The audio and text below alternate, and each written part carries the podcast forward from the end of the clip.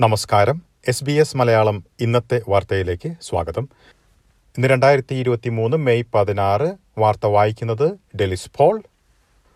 ഓസ്ട്രേലിയയിൽ ബാങ്കിംഗ് പലിശ നിരക്ക് പഴയ നിരക്കുകളിലേക്ക് തിരിച്ചുപോകാൻ സാധ്യത കുറവാണെന്ന് മുൻ റിസർവ് ബാങ്ക് ഗവർണർ. ഒരു സാമ്പത്തിക മാന്യത്തിലൂടെ കടന്നു പോകാതെ ഇത്രയും ഉയർന്ന നിൽക്കുന്ന പണപ്പെരുപ്പം കുറയാൻ സാധ്യതകൾ കുറവാണെന്നാണ് മുൻ R B I governor Glenn Stevens ചൂണ്ടിക്കാട്ടിയത്. പണപ്പെരുപ്പം സാമ്പത്തിക രംഗം എന്നിവയിൽ വരുന്ന മാറ്റങ്ങൾ ആർ ബി ഐ പരിശോധിച്ചതിന് ശേഷം വീണ്ടും പലിശ നിരക്ക് ഉയർത്തേണ്ട സാഹചര്യമാണെങ്കിൽ നടപടി സ്വീകരിക്കുമെന്നാണ് ഈ മാസം മൂന്ന് ദശാംശം എട്ട് അഞ്ച് ശതമാനത്തിലേക്ക് പലിശ നിരക്ക് ഉയർത്തിയതിനു ശേഷം റിസർവ് ബാങ്ക് ബോർഡ് വ്യക്തമാക്കിയത്.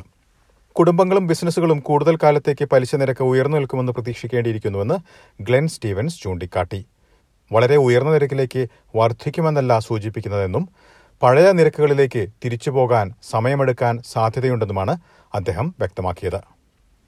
നവനാസി സംഘടനകളെ തീവ്രവാദ സംഘടനകളാക്കണമോ എന്നത് സംബന്ധിച്ച് സുരക്ഷാ ഏജൻസികളുടെ ഉപദേശം തേടുമെന്ന് പ്രധാനമന്ത്രി ആന്റണി അൽബനീസി വ്യക്തമാക്കി.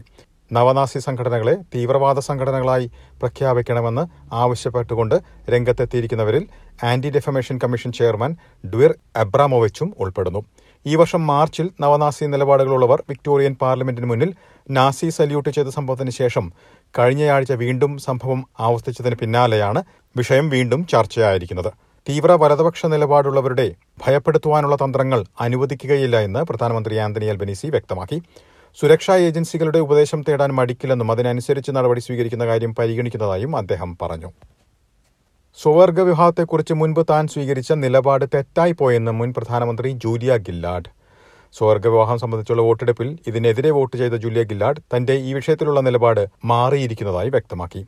ഗില്ലാഡ് പ്രധാനമന്ത്രിയായിരിക്കുമ്പോൾ സ്വവർഗ വിവാഹത്തിനെതിരെയാണ് ബില്ല് അവതരിപ്പിച്ചപ്പോൾ വോട്ട് ചെയ്തത്. അഞ്ചു വർഷത്തിനു ശേഷം മാൽക്കം ടേൺബുളിന്റെ നേതൃത്വത്തിൽ ബില്ല് വീണ്ടും പരിഗണിച്ചപ്പോൾ പോസ്റ്റൽ സർവേയിൽ ഇതിനെ പിന്തുണച്ചാണ് വോട്ട് ചെയ്തതെന്നും ഗില്ലാഡ് വ്യക്തമാക്കി. സർക്കാർ ജീവനക്കാർക്ക് പത്ത് ദശാംശം അഞ്ച് ശതമാനത്തിന്റെ ശമ്പള വർധനവ് നടപ്പിലാക്കാൻ പദ്ധതി. മൂന്ന് വർഷത്തെ കാലയളവിൽ പദ്ധതി നടപ്പിലാക്കാനാണ് ഉദ്ദേശിക്കുന്നതെന്ന് ഫെഡറൽ സർക്കാർ വ്യക്തമാക്കി.